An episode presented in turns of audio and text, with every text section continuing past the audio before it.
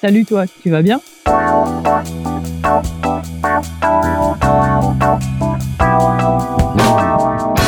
Un podcast de Bilou pour faire connaissance avec les cyclistes du quotidien.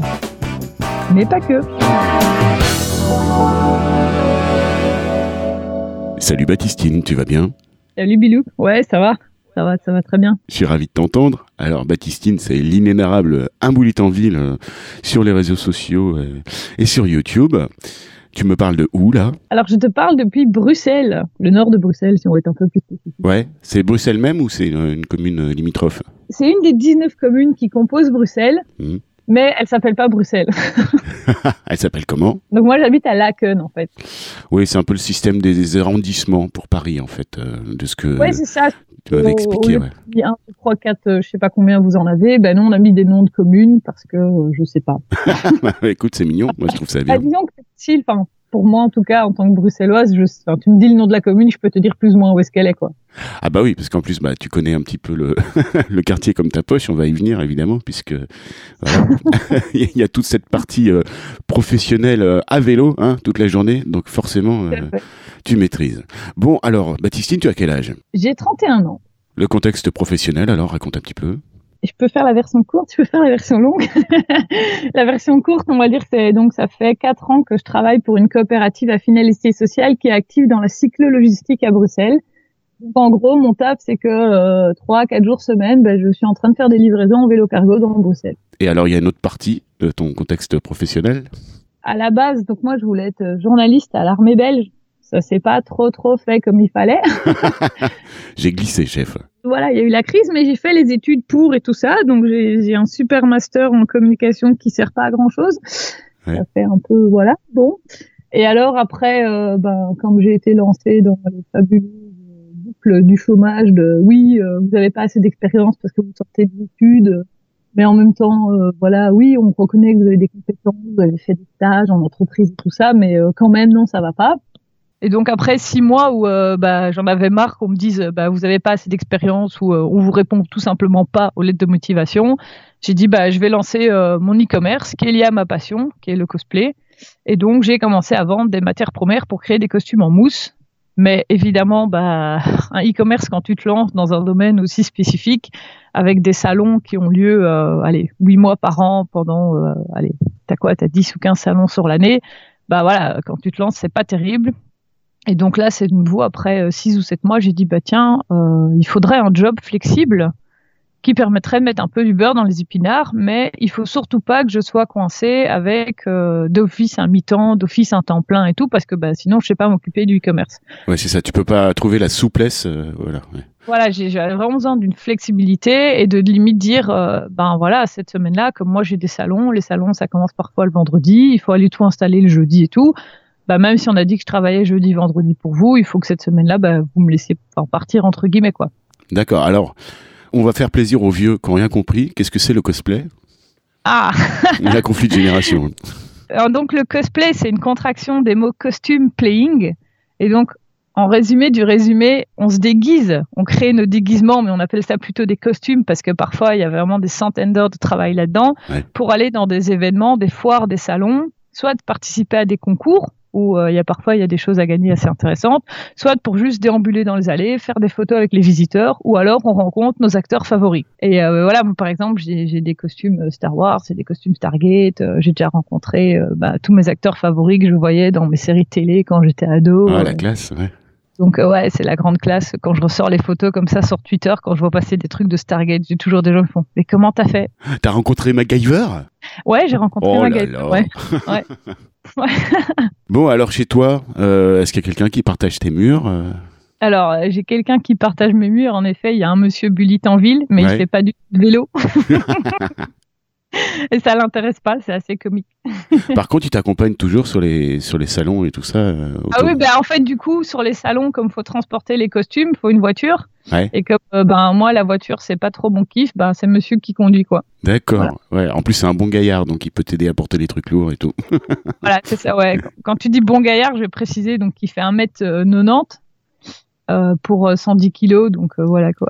Voilà, c'est un beau bébé. voilà, c'est un beau bébé.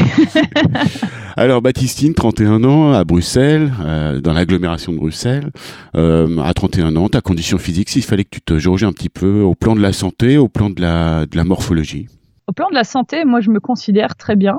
Enfin, j'ai aucun problème. Mais en fait, si tu regardes les chiffres, les statistiques euh, des, gens qui savent mieux que tout le monde, euh, j'ai quand même un poids qui est pas idéal. Je suis légèrement en surpoids. Ouais. Mmh. Team Dodu.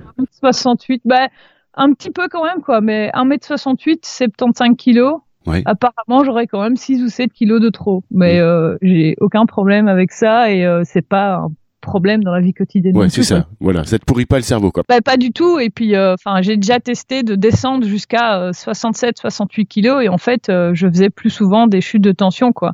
Ouais, hum, d'accord. Euh, mon poids idéal, c'est plus vers les 73, 74. Bon, là, évidemment, avec 2020 où j'ai un peu rebouffé plein de trucs n'importe comment. Bah, mais je fais du muscle aussi, c'est ça le problème, c'est que tu sais pas si tu fais du muscle ou si tu fais du gras. Quoi. Eh oui, c'est ça, et le muscle c'est lourd, hein. c'est plus lourd que le gras. Et ouais, le muscle c'est plus lourd que le gras et, et je crois j'en ai quand même fait pas mal aussi à force. Alors, le vélo dans ta vie, euh, ça date de quand? Euh, Ben, de aussi longtemps que je puisse me souvenir, mais ça a été par phase. Oui. Voilà. Donc quand j'étais gosse, j'ai des souvenirs qu'on avait un petit vélo blanc là qu'on s'était prêté avec mon frère avec les petites roulettes. Puis j'ai eu mon vélo à moi qui était euh, mauve rose, cadre ouvert, le beau vélo de fille typique à l'époque. Mhm. Et euh, il y a eu un gros changement en fait quand je suis passée en secondaire. Donc ça, ça fait vers les vers les 11-12 ans parce que avant j'étais à la même école que mon frère et ma sœur et donc mon père nous conduisait tous les trois. Sauf qu'en secondaire, bah, mon frère est allé dans une école, moi je suis allée dans une autre école et il restait plus que ma petite sœur qui a 4 ans moins, qui elle était toujours en primaire et elle a changé d'école aussi. Et là, papa a dit ah mais attends, ton école, euh, elle est quand même pas top pour les transports en commun et puis elle est sur le chemin de mon bureau. Donc en fait, on va y aller à vélo. Ah, parce que ton père se déplaçait à vélo, lui. En fait, on faisait du vélo, en, allez, le dimanche en famille, on allait au parc, on a fait deux, trois sorties avec ma tante, des trucs comme ça, mais on n'allait pas, enfin, on n'était pas des vélos utilitaires, des vélos du quotidien. C'était vraiment le vélo familial le week-end, euh, tranquille, safe au parc, parce que bah, moi j'étais dans une rue assez passante, donc euh, le seul jour bien, c'était le dimanche sans voiture parce qu'on pouvait aller sur la rue, on savait qu'on se ferait pas écraser. Quoi. Tant mieux. Voilà. Et du coup, là, quand moi j'ai eu 11-12 ans, ben, j'ai commencé à voir ben, ma sœur qui partait sur le porte-bagages de papa. Euh, il faisait, euh, je crois, il y avait 10 minutes de vélo pour la conduire à l'école et puis il refaisait 10 minutes de vélo et il était au bureau, quoi. Et c'était vraiment sur la route. Et euh, les transports en commun, bah, limite, avais trois fois le temps parce qu'il n'y avait pas de liaison directe, il y avait un parc entre les deux, le parc, tu le traversais à vélo. Enfin, donc c'est et donc là, le vélo est rentré un peu plus au quotidien dans, dans la famille. Papa a commencé à s'impliquer dans, dans le GRAC, donc c'est un peu comme la, la FUB là, chez vous. C'est ça, ouais. Euh, il a commencé à découvrir euh, qu'on pouvait faire des vacances à vélo, qu'on pouvait faire des courses à vélo. Enfin, euh, il a découvert tous ces trucs-là. Et donc moi, j'ai vu ça un peu de, bah, de l'extérieur, puisque bah, oui, j'étais à la maison. D'un coup, il y a eu un vélo dans le couloir, alors que avant, bah, ils étaient euh, tous rangés au fond dans la cour et on sortait que le week-end. Bah, là, le vélo était là tous les jours le matin, le soir et tout ça. Et après, en fait, euh, moi, j'ai commencé à avoir une plus grosse relation avec mon vélo, on va dire, en deuxième secondaire. Parce que. Donc, euh, deuxième secondaire, euh, attends, parce que moi je connais. C'est l'inverse de chez vous. Donc là, c'est 13-14 ans. Là, voilà, ok, d'accord. Ouais, c'est vrai que tout fait tout à l'envers ou en France. oui, nous on décompte. voilà. Et en fait, on a fait une visite médicale avec l'école et je commençais un début de scoliose. Donc mon dos commençait à dire bah ton cartable là, il est un peu plus lourd qu'avant eh et ben moi je t'emmerde. et donc le médecin a dit en fait l'idéal ce serait que vous portiez moins votre cartable. Et donc les parents, ils ont dit bah oui, d'accord, comment tu vas à l'école sans porter ton cartable? Parce que nous, on va pas te conduire à l'école pour porter ton sac parce que ça n'arrangeait plus personne puisqu'on était autonome. Euh, enfin. oui, c'est ça. Puis logistiquement, ça pouvait être un peu compliqué, quoi. Bah, c'était compliqué parce que moi, j'étais à l'école, euh, j'étais qu'à un kilomètre et demi, mais j'étais plus au nord, on va dire. Mon frère était plus euh, à gauche. Enfin, ça faisait, c'était compliqué, quoi. Ouais, bien sûr. Et donc là, papa, il a dit bah attends, euh, on a qu'à t'acheter un vélo et t'iras à vélo à l'école. Comme ça, c'est. Avec des sacoches. Ben, en fait, alors à l'époque, on n'avait pas les mêmes trucs, donc j'ai eu droit à une planche en bois sur le porte-bagages sur ah, lequel oh, je mettais mon cartable. Ouais, oui, c'est ça. Puis tu l'accrochais avec des tendeurs. Euh, très bien, ouais. Ouais, c'est ça, voilà. Et alors, du coup, c'est là que c'était un peu euh, épique. C'est que, donc, euh, l'école était vraiment pas loin, mais pour aller, ça faisait que monter. Donc j'ai pas trop eu le choix, je me suis vite habituée tout ça et, et ça s'est bien passé. Il y avait par contre pas de parking vélo à l'école. Euh, ils m'ont regardé avec des yeux de malade quand je suis arrivée la première fois. Et donc, en fait, il était garé dans la cour à une grille. Mais alors, évidemment, tout le monde vient voir, hey, c'est quoi ce truc dans la cour de l'école et tout. Et du coup, moi, je m'énervais sur les gens parce qu'ils commençaient à toucher à mon vélo. tu touches pas le vélo. ah non, et c'était exactement parce que tu es là. C'était mon premier vélo de grande aussi. Donc, je dis grand, c'était des, des routes 700, quoi. Hum, hum, hum. Et, et, moi, j'étais là, genre, non, mais euh, enfin, tu touches pas, quoi. te dégages. Et donc, il aura fallu, je crois, une semaine avant qu'ils se disent, bah, ça va, c'est juste un vélo, quoi. Mais ça n'a suscité aucune, enfin, ça n'a émulé personne, quoi. J'ai, pendant un an, j'ai été la seule à venir à vélo à l'école. Ah, tiens. Euh, Et moi, je, je revenais le midi parce que du coup, par contre, je gagnais du temps par rapport au tram où il fallait marcher jusqu'à l'arrêt, prendre le tram, deux arrêts et marcher jusqu'à attendre le tram. Ouais. Attendre le tram. Mais en fait, du coup, j'avais genre, euh, je gagnais une demi-heure facile sur mon temps de midi et donc parfois je faisais l'aller-retour quatre fois quoi. Du coup, tu es là, genre, bah, tu as déjà fait 5 km sur ta journée. Tu fais ça fois trois fois sur la semaine parce que mercredi, c'est un demi-jour. Bah, je commençais à faire des kilomètres mine de rien. Ouais, c'est ça. Tu faisais du foncier déjà, ouais. ouais. Voilà. Du coup, je... mais c'était purement utilitaire. Euh, je me souviens pas d'avoir dit un jour à papa ou à maman, tiens, je vais aller faire les courses. Non, c'était mon vélo pour aller à l'école, quoi. ah oui, point barre. La, la dimension euh, utilitaire était très compartimentée, quoi. Ah oui, non, c'était vraiment c'est assez drôle quand j'y repense maintenant, quand je vois les façons que j'utilise mon vélo. Et non, c'est vraiment parce qu'on ne connaissait pas quand on était là, genre bah, le vélo, on a dit que ça servait à ça, quoi. Alors que tu peux faire tellement d'autres choses. On a peut-être fait des balades en plus le week-end, mais sans que ce soit vraiment euh, autre chose que le vélo familial. Euh, parce que tu vois, mon frère s'est pas mis à aller à vélo à l'école parce que moi je le faisais, ma sœur non plus. Donc c'est vraiment moi parce qu'il fallait que le cartable, enfin que le vélo porte le cartable, quoi. C'est ça, ouais, ouais, ok. Ouais. Et ça, ça n'a duré qu'un an finalement, parce qu'à partir de la troisième, j'ai recommencé à aller à pied et en transport en commun. Je sais pas pourquoi, alors ah, que je gagnais du temps. Ouais, non, c'est assez comique. C'est pour ça que je dis, moi, c'est par phase le vélo dans ma vie, quoi. C'est vraiment euh, assez comique, quoi. Tes parents n'avaient pas peur, hein, parce que bah, euh, on s'est entretenu avec Clotilde, euh, bruxelloise, évidemment que tu connais, puis que tu connais dans la vie. Euh, qui nous racontait que bon, elle a peu à peu près le même âge que toi, peut-être un petit peu plus jeune, ouais. mais non, elle a le même âge que ouais, moi. voilà, bah, tout pile. Et elle nous racontait que euh, dans, dans, sa famille, ses parents, tout ça, euh, tout le monde était terrorisé à l'idée qu'elle se déplace à vélo à Bruxelles, alors qu'en plus c'était plus tard, c'était plus tard quand la ville était encore plus cyclable, quoi. Ouais, c'est ça en fait. C'est assez comique parce que j'ai pas de j'ai pas de gros souvenirs de d'incivilité sur mon trajet, alors que enfin pour ceux qui connaissent un peu Bruxelles, c'est je me tapais toute la rue des Coteaux jusqu'à Saint-Josse. Euh, Saint-Josse, c'est un peu les kékés quoi, et, euh, et, le bus qui passait parce que c'était la même rue que le bus, mais j'ai pas de souvenir d'être rentré un soir en disant oh putain, espèce de de râler et tout ça et de, enfin ça allait quoi. Ouais, oui, parce que tu étais dans l'âge aussi où on est un petit peu innocent par rapport à ça, quoi. Ouais, ça, probablement très très fort. il y a plein de choses que je n'ai pas dû voir. Mais il y a aussi le fait qu'il y avait moins de voitures pour moi. Quand je regarde ce trajet-là actuellement, pour moi, il y a beaucoup plus de trafic et c'est ça aussi le danger, quoi. Parce que finalement, euh, les bagnoles, enfin, il y en avait, mais c'était pas non plus euh, tous garés en double fil comme ils peuvent être maintenant. Et du coup, c'est là le danger aussi, quoi. Enfin, je pense qu'il y avait vraiment un trafic qui était différent dans la ville et qui faisait que j'étais pas en danger ou alors pas de la même façon quoi. Et alors quand est-ce que c'est revenu ensuite euh, euh... En fait ça s'est arrêté parce que j'étais aux études supérieures mmh. et, euh, et, du coup comme j'avais grandi j'avais droit au cours adulte d'escalade et ça se mettait pas bien et tout ça et puis j'ai déménagé au, dans Bruxelles aussi donc c'était un peu plus loin et donc j'ai dit ouais j'ai la flemme d'aller après les cours et tout ça donc là j'ai arrêté et je suis allée au cours en transport en commun quoi. Ouais. D'accord. C'est revenu parce que on faisait quand même les vacances à vélo avec Dynamobile Qu'est-ce que c'est Dynamobile donc Dynamobile, c'est à la base, c'est une rando à vélo militante de 10 jours, donc pour montrer qu'on peut se déplacer à vélo euh, pendant ses vacances. Mmh. Le seul truc, c'est que c'est 150 cyclistes, donc c'est pas très discret. c'est sûr. Ouais. Coup, euh, comme tu mets pas 150 cyclistes comme ça dans un camping, on loge dans des halls de sport ou des, des, locaux qui sont aptes à accueillir euh, des gens comme ça. Et Autant alors, il y a monde, aussi ouais. une partie militance. Euh, donc, on rencontrait les élus locaux, on allait sur des endroits où, euh, bah, les gars, vous avez fait un ravel, enfin une voie verte, et euh, bah, c'est un peu de la merde quand même. Donc, on vous le dit poliment, on vous montre que c'est possible. Donc, il y avait toute une partie militance. Et ça, c'est papa qui était plus investi là-dedans. Oui, j'imagine que c'est via ton père que tu as découvert ça, ce Dynamobile. Ouais, c'est ça. Je sais plus comment lui, il a découvert Dynamobile, mais probablement via le, le, le GRAC. Mais un jour, il m'a dit, voilà, donc moi, je suis allée tester tout seul l'été passé, ça m'a bien plu. Est-ce que tu veux venir avec nous? Et j'ai dit bah ouais, pourquoi pas On fait quoi?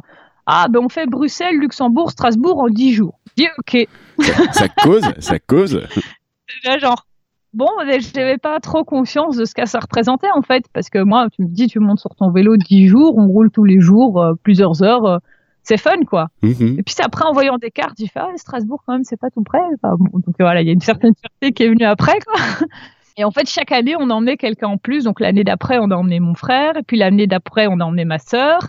Et puis ma sœur a détesté, donc l'année d'après, il y a plus que mon frère qui est venu. Et puis lui, il s'est dit, oh, c'est bon, mais euh, le vélo, c'est sympa, mais là, j'ai la flemme. Donc il y a plus que moi qui suis allé. Et puis en fait, il y a eu deux, trois années où il y a rien eu parce que papa a commencé à faire ses premières vacances à vélo à lui tout seul. Oh, oh ouais, autonome. Ouais. Euh, donc il a fait la Loire à vélo et des trucs comme ça euh, parce qu'il s'est dit ben voilà je, je, vois que ça permet de visiter, de faire du tourisme et, euh, et voilà le fait d'être tout seul ben, c'est quand même pas la même chose qu'avec un groupe de 150 cyclistes où t'as la cuisine et des trucs comme ça quoi. Donc, Mmh. Ouais, ouais. Oui, parce que alors c'est ça, c'est la question que je voulais te poser là sur ces randos Dynamobile là.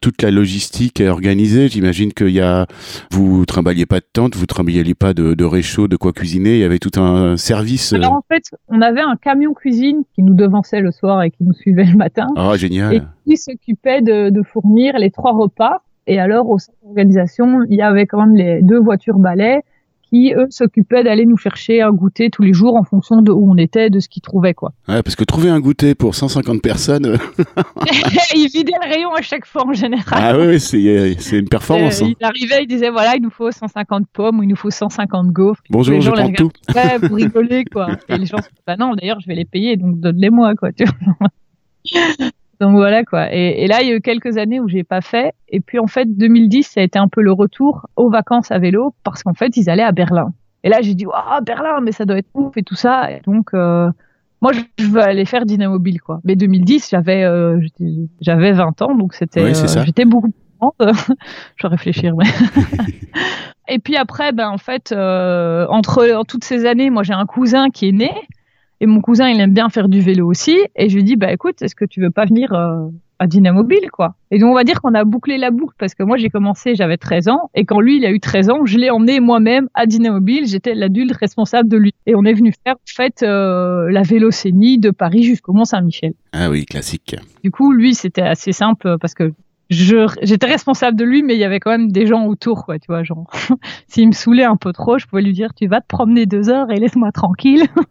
C'est marrant, tu vois, parce que depuis le temps que je te suis, que je suis attentif à ce que tu publies, et puis euh, notamment euh, toutes les, les déliops que tu as partagé et tout ça, je j'avais jamais pu mesurer à quel point euh, le voyage à vélo, c'est très central dans ta vie, quoi. À fond, ah oui, non, c'est, mais je- chaque fois que j'en parle, je sais que je, je dois beaucoup, entre guillemets, on va dire, à Dynamobile parce que ça m'a permis de découvrir bah, notamment des pays. Par exemple, voilà, en 2000, euh, euh, 2017, on est allé aux Pays-Bas et là, ça, franchement, ça a été une révélation. Et là, je me suis dit, en fait, je reviendrai seule parce qu'avec le groupe, il y a quand même des choses qu'on fait pas pareil. Tu visites pas de la même façon. Oui, il y a un peu plus de pesanteur, quoi. Mhm. voilà, on te dit euh, on part à 9h, c'est qu'on part à 9h parce que sinon on sera en retard pour la suite.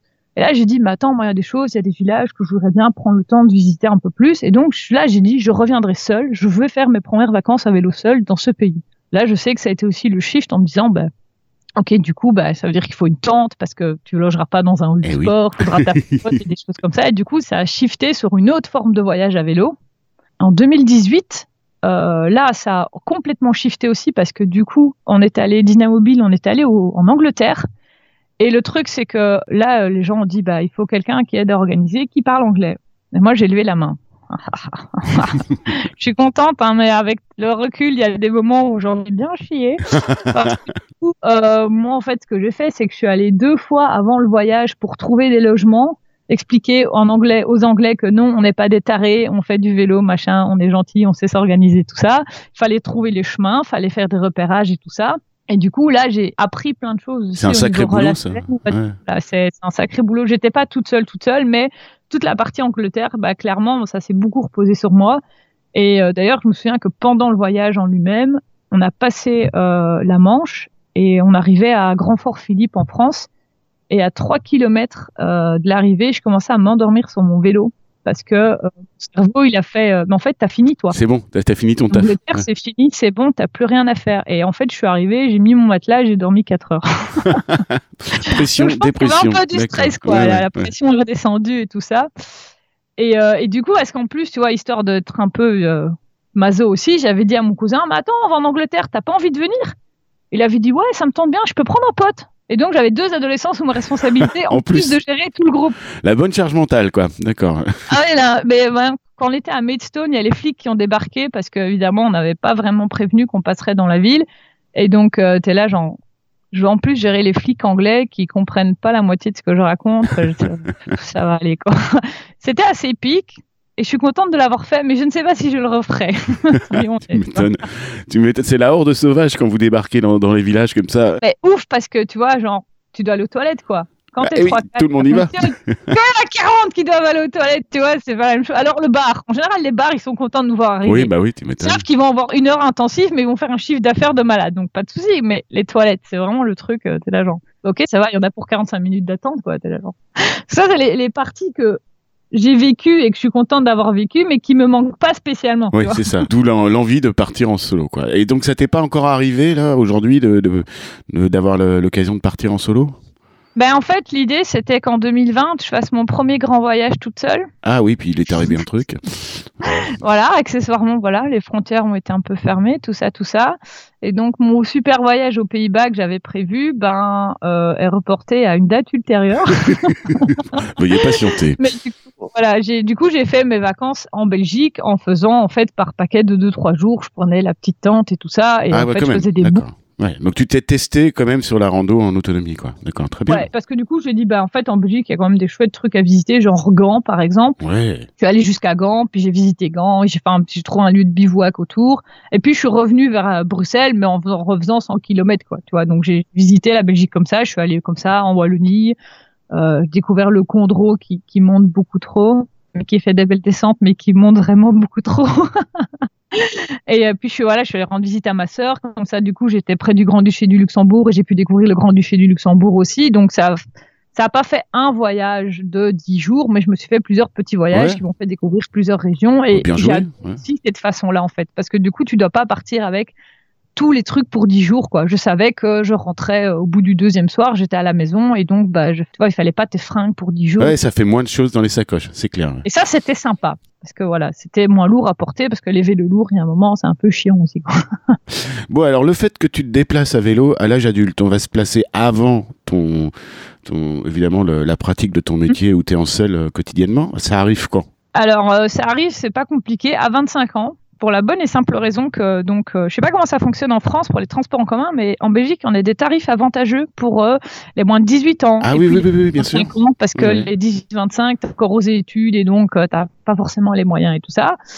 Et donc, mon abonnement annuel de, de, la STIB à Bruxelles, donc ça comporte tout ce qui est tram, métrobus, bah, il passait de 40 euros à 500. De 40 à 500 Bah ouais, ouais, ouais. Ah oui, mais 500 quoi, le mois? euros par an. Ah non, par an, ok. Non, à l'année. Ah oui, mais c'était super avantageux. Ça fait mal, quoi. oui, oui, c'est clair. Oui, tu le sens passer. Et il y a surtout que, bah, du coup, c'est moi qui devais le payer aussi, puisqu'à 25 ans, tu payes toi-même tes abonnements, tu vois. Hmm. Et j'étais là, genre, hmm, aïe, oui, hmm. bon, est-ce que j'ai vraiment besoin d'utiliser la STIB euh, tous les jours? Parce que l'abonnement, c'est la facilité. Il est là, tu badges, tu t'en fous, quoi. Et puis j'ai commencé à compter les trajets que je faisais et j'ai dit bon en fait avec trois quarts de 10 voyages donc 30 voyages par an, je m'en sors. Donc j'en étais à 35 euros par an. Et puis en plus maintenant, ben, si je prends le vélo pour faire pas mal de choses que je faisais en transport en commun, bah, du coup j'ai encore moins de trajets. Donc ça me coûte encore moins cher. Donc je vais certainement pas aller payer 500 balles par an. c'est un peu la, mauvaise révélation de à 25 ans. Il y a quand même plein de choses, des tarifs que montent toi. Et là j'ai recommencé à faire euh, l'utilitaire, mais du coup aussi. Euh, ben voilà, pour aller à des rendez-vous, j'ai pris mon vélo pour aller, euh, enfin, chez le médecin, pour aller, des trucs comme ça. Donc c'était utilitaire, mais pas que genre, tu vois, l'idée de tu vas à l'école à vélo, quoi, et tu fais que ça. J'ai commencé à faire des choses autour, quoi. Et là, c'est revenu, mais c'était vraiment euh, utilitaire et les vacances, quoi. D'accord. T'étais sur quel vélo, là? Toujours ton précédent vélo euh, d'adolescente?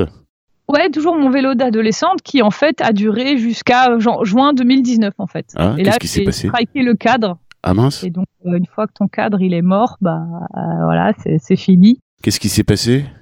Ben en fait, donc pour les voyages à vélo, on avait mis une, une béquille centrale. Hmm. Et à force, elle a écrasé au fur et à mesure le cadre. Ah, et il s'est fendu. Et en fait, avant qu'il se soit fendu, et là c'est Ebus parce que là j'avais fait sa connaissance et j'ai envoyé une photo, il m'a dit hm, moi je roulerai quand même plus trop avec. Donc je me suis. Et effectivement, soit tu roules avec et ça casse et tu verras ce qui t'arrive comme accident, soit tu t'arrêtes là et tu prends un nouveau vélo. Hmm. J'ai dit bon bah écoute, euh, c'était déjà un vélo de seconde main quand moi je l'ai eu. J'ai fait 18 ans avec. Ouais. Il a c'est fait honnête. euh, c'est honnête. 9 euh, voyages à vélo pendant les vacances et tout, plus tout le reste. C'est honnête quoi. C'est bon, il a plusieurs dizaines de milliers de kilomètres au compteur, celui-là, quoi. À fond quoi. Mais en même temps, tu vois, c'était mon premier vélo à moi. Ça a été bah Un déchirement. Tout court. Enfin, c'était j'étais agent. Et d'ailleurs, le cadre est toujours en bas quoi. Tu te résous pas le. ouais. J'étais là genre non mais en fait, enfin, on a tellement vécu de trucs à deux quoi. C'est là que tu fais ben ton vélo c'est quand même fort sentimental aussi quoi. C'est Ah bah complètement, bien sûr.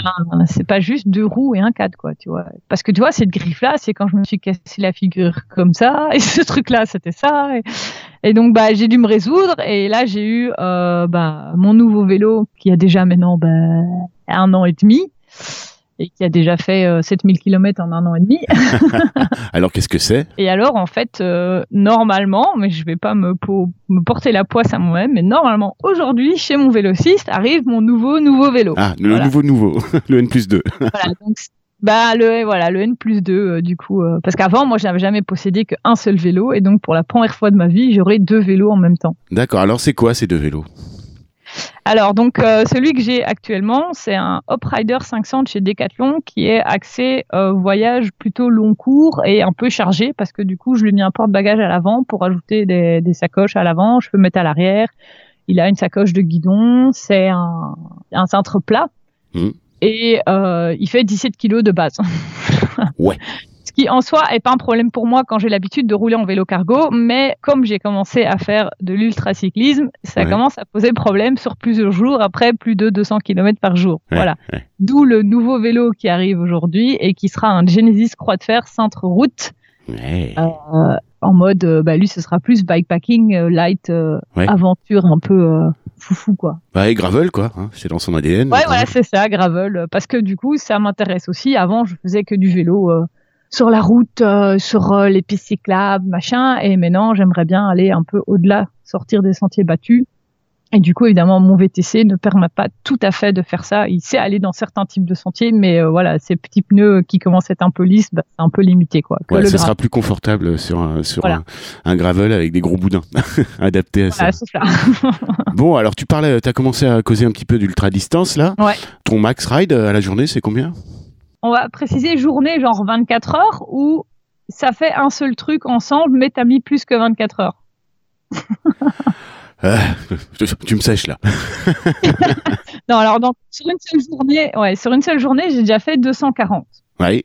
Je suis partie à 5 heures du matin, je suis revenue à 11 heures du soir. Et je posais la question parce que donc là, le week-end passé, je viens de faire 345, mais en 33 heures. D'accord. Donc c'est plus que 24 heures, mais c'est un seul effort, on va dire. Ouais, c'était, tu t'es pas vraiment arrêté, t'as pas bivouaqué quoi. Euh, si, en fait, je me suis trouvé un arrêt de bus et je me suis arrêtée quand même 5 heures parce qu'on avait le couvre-feu aussi et donc je voulais quand même pas tenter le diable. Ah oui, bien sûr. Donc t'as dormi dans l'arrêt de bus. Ouais. Rock'n'roll. Bon, j'ai ma petite, enfin, ma petite tente, c'est vraiment, c'est un espèce de sac de couchage où j'ai juste des arceaux au-dessus de la tête, mais j'avais aussi mon petit matelas pour m'isoler du sol et j'avais juste un, un tout petit fin sac de couchage et tout ça. J'ai mis toutes mes couches de vêtements parce qu'il y avait quand même que 3 degrés. Et, euh, et là, j'ai quand même dormi 3 heures d'affilée sans problème, quoi. Voilà. Donc plus de 300 bandes comme ça sur le week-end, euh, en mode euh, YOLO, je dors euh, dans, dans l'abribus. ok, très bien. Et ça sur ton vélo de supermarché là, sur ton Uprider. là. C'est ça. Tout Ok, d'accord. Donc bah ça va Je changer. vais arriver dernière en plus. Ouais, Ouais, ouais. Voilà. Ça va changer. euh, tu vas sentir la différence de rendement euh, avec ce croix en fait, là. c'est ça. en fait. Parce que donc je suis inscrite à la Race Around Netherlands euh, qui est ici au mois de mai et donc l'année passée j'ai commencé à m'entraîner et l'idée c'était de faire par exemple trois jours à plus de 200 km pour voir ce que ça donnait. Donc t'as enchaîné trois jours d'affilée euh, des 200 quoi. Alors ça c'était l'idée de base, la théorie. Premier jour 240 sans problème. Euh, j'avais choisi la facilité, je rentrais à la maison, mais j'avais dit je dors que 6 heures pour faire comme si j'étais euh, à l'extérieur, même si je suis dans un lit quoi. Deuxième jour je repars après 100 bornes, je me dis il y a un truc qui va pas, j'ai l'impression de pas avancer quoi. C'est quoi ce problème? Puis je me dis ben je regarde le compteur, tu vois, je regarde, je me dis non, je suis pas en train de me traîner à du 10 à l'heure quoi. Et c'est là que j'ai réalisé que c'était vraiment le poids du vélo qui me ralentissait. Parce que tu vois, avec 17 kilos de base, tu rajoutes un peu de bouffe, un peu d'eau, Oui, un peu de vêtements, bah, tu as vite 3-4 kilos en plus. Et là, c'était de trop. Sur le deuxième jour, ça a été de trop. Et là, j'ai dit, bon, ok, peut-être qu'il me faudrait un vélo qui fait quand même 5, 6, 7 kilos en moins de base. Comme ça, même si je rajoute ce poids-là, ben, je serai à 17 kilos full chargé. Et ça, ça devrait aller. Oui, et puis après, il n'y a, y a pas que le poids, il y a aussi la qualité des roues, par exemple, hein, tout simplement. Là, il y, a la qualité des roues, et puis il y a aussi ta transmission, parce que du coup, évidemment, à la base, je m'intéressais pas spécialement à t'as combien de vitesse, t'as combien de mmh. plateaux, et là, j'ai commencé à regarder qu'est-ce que j'utilisais réellement? Bah, j'ai trois plateaux, en fait, euh, bah, j'en utilise réellement que deux. Et du coup, j'ai dit, bah, en fait, le nouveau vélo, il peut avoir que deux plateaux, mais peut-être une ou deux vitesses en plus derrière. Enfin, j'ai commencé à regarder les trucs techniques. Et puis, il y a ce, le grand changement pour moi, ça va être ce centre-route, quoi.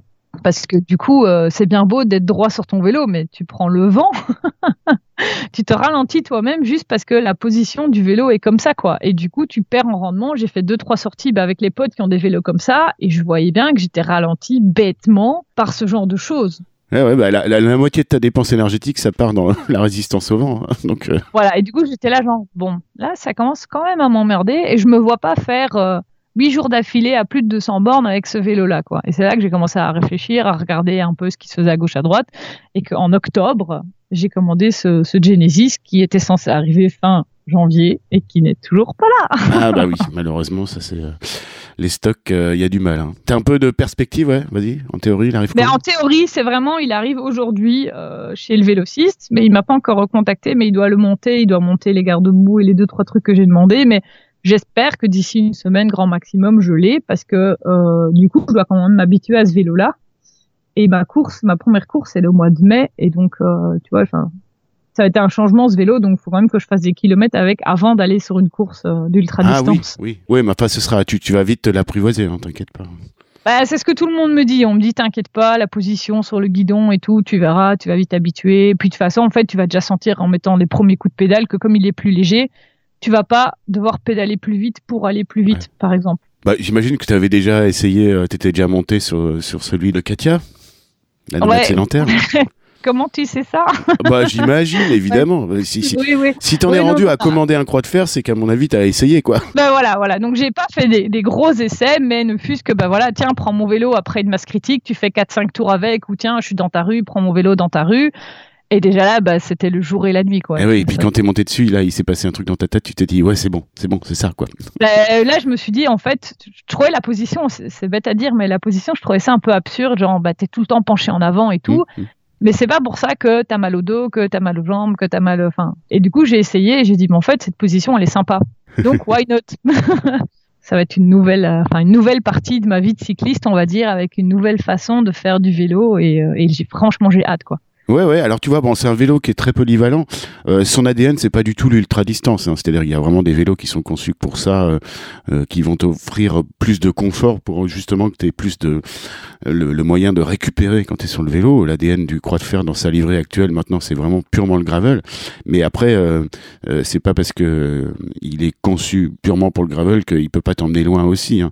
Historiquement, le, le, premier modèle de croix de fer, c'est-à-dire bah, la géométrie du mien, qui était plus un une géométrie euh, à cheval entre le pur vélo de route et puis le vélo pour aller dans les cailloux, mais c'était pas du tout orienté autant sur le gravel. D'ailleurs, je peux pas mettre des gros boudins sur sur mon croix de fer euh, d'époque que sur les nouveaux. À l'époque, il était plus conçu, euh, oui, pour tailler la route et tout ça. D'ailleurs, le record du monde de, du tour du monde à vélo, il s'est fait sur un croix de fer, justement. Le record, ouais, de, de durée, quoi. La partie gravel, en fait, est intéressante aussi parce que quand tu pars comme ça loin, ici, euh, le premier truc que je fais aux Pays-Bas, la route est imposée, mais j'ai déjà regardé des images et en fait, tu dis aux Pays-Bas, il y a que des belles, des belles pistes cyclables et tout ça, sauf que y a, en fait, il y a genre 400 km qui sont dans les dunes. Et il n'y a pas toujours une belle piste cyclable. Et donc, en fait, il fallait aussi un vélo polyvalent pour au cas où ou en disant ben en fait là je très bien à travers le bois plutôt que de faire la route autour. Et je trouvais que le gravel était franchement adapté à ça parce que mon VTC voilà il y a quand même des limites quoi. ouais mais c'est super c'est super. Puis en plus avec le foncier que t'as et avec la, la, patate que t'as de toute façon je me fais aucun souci. Euh, et puis comme je dis toujours hein, croix de fer croix à tout faire hein, voilà.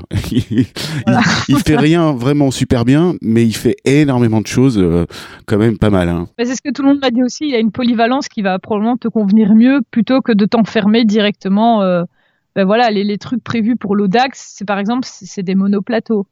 Moi, je roule en monoplateau avec le Bullet. Il est hors de question que j'aille faire de la longue distance en monoplateau. Je, je, vais, je vais juste détester mon vélo. Quoi. Moi, il faut pouvoir dire voilà, j'ai deux plateaux pour un peu jouer quoi. Mmh. Parce que j'ai dit oui, il y a des vélos plus adaptés, mais j'ai vu monoplateau, ça fait nope. Nope, nope, nope, nope. ah, après, tu sais, euh, ma, ma, ma, tendre et belle, euh, elle te grimpe euh, le col du télégraphe ou du galibier en monoplateau, il hein. n'y a pas de souci. Ah non, mais c'est ça, c'est ça que je trouve ouf, c'est qu'il y a des gens qui arrivent à le faire, mais comme moi, mon expérience du monoplateau, c'est le vélo cargo. Ok, c'est peut-être pas une très bonne référence parce que c'est un vélo qui est lourd, je mets des charges et tout ça. Mais j'ai dit non, je, je, parfois je me sens vraiment limité par ce monoplateau et, et je dis non, quoi. Je, je vais pas aller me faire chier pendant mes vacances non plus, quoi. ouais, mais c'est différent sur un bullet, quoi, tout simplement, hein, parce que bon. Ah oui, oui, c'est ce que tout le monde me dit aussi. Ah, mais si tu peux pas comparer, en fait. Oui, c'est vrai, c'est vrai, c'est vrai. Parce que dans ma tête, c'est ça que ça fait, quoi, tu vois. Mais moi-même, j'ai, tu vois, j'ai quatre vélos. Euh... Bah si, j'en ai qu'un qui est un monoplateau, c'est le Brompton, mais bon, euh, je suis pas dans la même catégorie, évidemment. Je ferai pas de l'ultra distance avec le Brompton, mais euh, tous les autres, je suis en compact, voire en triple sur euh, sur un troisième vélo. Et c'est vrai que moi, je, je, psychote beaucoup sur l'état de mes genoux. Hein. J'ai tendance à coinquer un petit peu quand je préserve pas mes genoux. Donc j'aime bien en avoir sous la pédale, ouais, c'est vrai, pour, pour, bah mouliner un peu plus, quoi. Mais bah le, le, développement le plus lâche qu'elle a sur son vélo, à Bilouquette, sur son MR4, le, développement le plus facile, on va dire, bah finalement il y a, y a quasiment autant de longueur de chaîne, voire même un peu plus que sur mon 50-34. Hein. Après, ça dépend de la cassette, tout simplement. Voilà. et puis il y a tellement de choses quand tu commences à réfléchir, tu dis il y a ça, il y a ça, et, quand tu connais rien au début, tu es là genre ouais, ça passe quoi. Alors justement, tiens, la, mécanique, euh, comment tu te décrirais? Par rapport à la, ben on va dire la petite mécanique du quotidien. Hein. J'ai très vite appris. Je suis incapable de me souvenir de quand j'ai appris, mais je sais réparer une crevaison avec une chambre à air. C'est un truc que papa nous a appris directement parce que euh, il a dit voilà, si on va balader, euh, ça peut nous arriver. Euh, on aimerait bien que ça n'arrive pas, mais voilà, et vous devez savoir le faire. On doit être, chacun doit être autonome. Et donc, on a tous les trois très vite appris à, réparer bêtement une crevaison. Il a dit si vous avez quelque chose de plus grave, bah là, vous mettez votre vélo dans un bus ou quoi, vous rentrez à la maison. Mais une crevaison, c'est quand même bête de devoir rentrer en poussant ton vélo juste parce que tu t'avais pas, tu sais pas mettre une chambre à air et une rustine. Oui, alors que ça prend cinq minutes, quoi. Voilà. Alors, Sauf quand j'ai les marathons plus sur le bullet, ça prend un peu plus de temps, mais je, m'en sors mieux qu'avant. Le, temps de sortir les, pneus, ouais, c'est tringle rigide. et puis sur du sortir les pneus et de les remettre plutôt que de réparer la rustine. Quoi. Parce que sur la roue en 20 pouces, ils sont durs à enlever, c'est clair. Oh là là, l'enfer. Mais ça, c'est c'est l'horreur quoi. Au début, il me fallait un quart d'heure, maintenant il faut plus que 10 minutes quoi. Je suis contente. Mais tu laisses des doigts. voilà. Et alors du coup, en fait, avec Dynamobile, bah de nouveau, on en revient. Il y avait quand même des mécanos pour s'occuper des vélos. Et là, j'ai commencé à voir euh, des gens qui changeaient bah, des, des, câbles de dérailleur et des choses comme ça. Et là, j'ai dit oh bah, ça a pas l'air si compliqué que ça. Donc j'ai commencé à regarder, mais sans plus. Et là où ça s'est un peu plus développé, c'est que par exemple le Bullet, bah, c'est des euh, freins à disque. Euh, moi, je savais changer mes vibriques. Tu changer un vibrique, c'est prends le, la plaquette, le patin, là, et pouf, tu le remets, quoi. Il n'y a pas à chipoter. Sur des freins à disque, c'est un peu plus compliqué. Il faut par exemple pas appuyer sur ta manette quand il n'y a pas les plaquettes dedans, sinon tu perds tout ton liquide de frein. Ah oui, sur du disque hydraulique. ouais, ça t'est arrivé ça aussi? Bah je l'ai fait qu'une fois. ouais bah c'est ça, voilà, bah, c'est la, bonne leçon effectivement, c'est arrivé à beaucoup de gens. Ouais ouais, quand tu es en train de changer tes plaquettes, bah ou alors c'est tout bête, mais quand tu mets ton vélo, alors pas de boulite évidemment, mais quand tu mets ton vélo dans le coffre, alors tu démontes tes roues pour euh, pour que le cadre il, il, loge. Donc effectivement, t'enlèves la roue, t'enlèves le disque, et si jamais dans la manipulation, bah tu appuies sur ta manette, euh, bah, bah ça purge quoi. effectivement, ça sort. Et en fait, ce qu'il y a, c'est que du coup, avec Dioxyde de Gambette, donc la coopérative pour laquelle je travaille, je suis aussi amenée à côtoyer d'autres d'autres de vélos. Et euh, il me semble que l'été passé ou quelque chose comme ça, enfin, le mécano était en congé et on s'est dit merde, ce vélo, il a besoin de nouvelles plaquettes de frein parce que euh, on va pas rouler avec, c'est de la folie, c'est le bruit du métal contre le métal. Et donc avec le dispatcher, on a sorti une vidéo YouTube et à deux, on a changé les plaquettes de frein. Et donc pour la première fois de ma vie, j'avais changé des plaquettes de frein sur des freins à disque hydrauliques. J'étais toute contente. Donc deux semaines après, je me dis bah attends, euh, je dois le faire sur le bullet je peux le faire du coup. Non mais en soi c'est plus simple. Moi je suis pas tellement d'accord avec ce que tu as dit en disant que c'est plus compliqué sur les freins à disque que sur les V-Breaks. Euh, moi je trouve ça beaucoup plus simple, beaucoup plus efficace, euh, beaucoup plus rapide à faire en fait, de changer tes plaquettes sur un, système d'étrier à disque plutôt que les V-Breaks après. Euh, punaise pour les régler, c'est une tannée quoi quand tu tâtonnes. Alors, en fait c'est ça le truc. Au début je me disais c'est compliqué, mais là le bullet j'ai déjà changé deux fois les plaquettes de frein sans problème bah, parce que clic-clac, ça prend deux minutes ta quoi. Roue, tu enlèves la goupille, tu enlèves les plaquettes, tu pousses bien tes étriers, tu remets les plaquettes, tu remets ta roue, c'est fini. Voilà, deux minutes. Puis après, bon, tu joues un petit peu sur l'écartement, mais.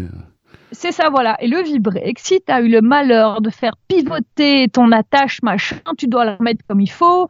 Si tu as resserré ton câble avant pour quand même, parce que ta plaquette n'était pas tout à fait finie, tu dois la redesserrer, mais tu dois ouais, mais ouais, mais c'est un truc ésotérique des fois. hein.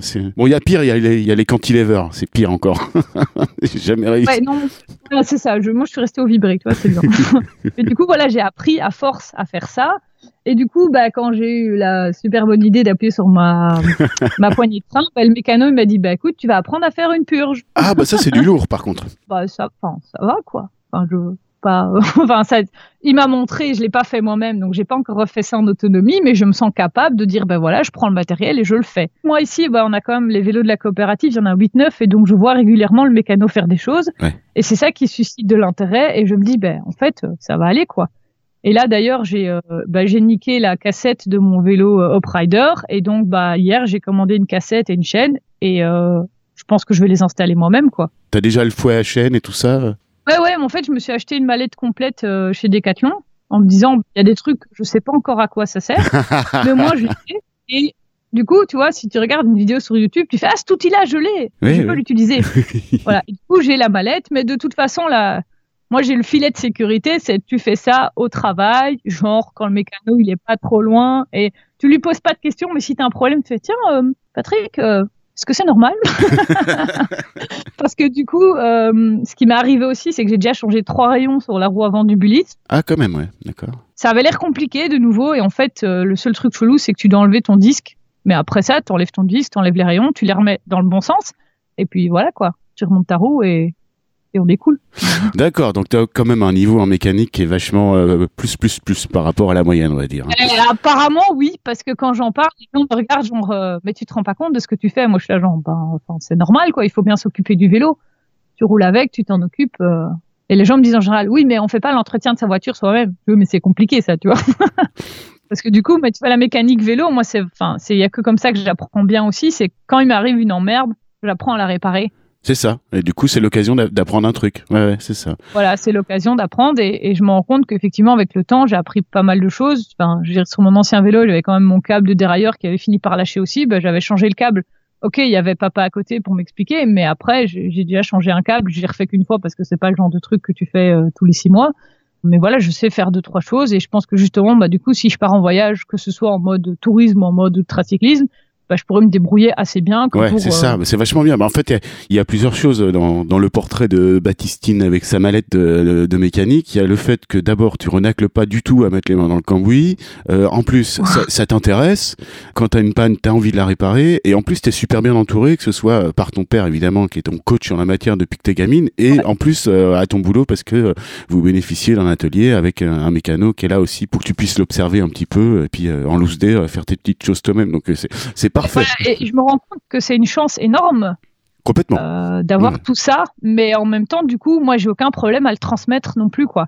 Par exemple, ouais, le truc qui revient souvent sur Twitter, c'est bah, oh, j'ai une crevaison, comment je fais? Alors déjà, les gens ils disent qu'ils ont un problème au pneu, non, c'est ta chambre oui. à air. Faut changer la roue, faut changer la roue. Ça, c'est le- l'expression que l'on faut entend le plus. changer la roue? Si t'as changé ta roue, c'est que tu t'es vraiment craché et que t'es à l'hôpital voilà, ou des conneries comme ça. Quoi. Donc oui. euh, non, non, tu changes pas ta roue comme ça. Et chaque fois que j'explique, les gens me disent ah mais t'expliques bien et euh, et maintenant j'ai compris. Ils ont pas au point de dire ah je pense que je le ferai de moi-même, mais voilà, je, et je suis déjà allée aider euh, la nomade sédentaire qui sait le faire aussi, mais qui est pas forcément tout à fait en confiance. Ça dépend euh, quand elle a crevé. Et en fait, je l'ai fait avec elle et je dis, mais tu vois, tu connais aussi. Elle dit, oui, mais c'est plus simple avec quelqu'un à côté. Eh oui. Et c'est là que moi, j'ai réalisé aussi que bah, c'est moi, c'est la même chose. C'est ce dont tu avais bénéficié. Ouais, ouais. Voilà, c'est c'est ce que j'ai bénéficié. Et du coup, c'est un plaisir de le repartager avec les autres, quoi. Parce que ça fait aussi pour moi partie de ce, ce- ce truc du vélo. C'est on les entretient nous-mêmes, donc on s'apprend nous-mêmes. Il y a des gens qui savent un peu plus que d'autres. Bah, je vais pas garder les infos pour moi, ça n'a pas de sens. Ton bullet, c'est le tien euh, personnel ou il fait partie de la coopérative, en fait, du parc de la coopérative? Alors, c'est suite papa, mais bon, là, c'est le mien depuis 4 ans, quoi. C'est-à-dire que papa, il le revoit pas beaucoup, son bullet. D'accord. Ben, papa, il me dit, j'ai des grosses courses à faire pour les chats, notamment. euh, tous les trois mois, on va acheter la litière et tout ça. Et donc, tu viens et c'est toi qui portes les trucs. euh, et, et voilà. Mais sinon, le vélo, il est chez moi parce que du coup, euh, bah, j'utilise pour aller travailler, pour travailler, pour faire mes courses. euh, Enfin, c'est bon. D'accord, donc en plus, voilà, ce mythique bullet, euh, en fait, tu l'avais à disposition avant d'en avoir besoin pour le Ouais. pour le boulot, tu l'avais déjà manœuvré et tout ça parce que bon. En fait, alors ça c'est très drôle aussi, c'est qu'il est euh, il est arrivé dans la famille il y a quand même déjà 10 ou 11 ans. C'est un vieux bulite.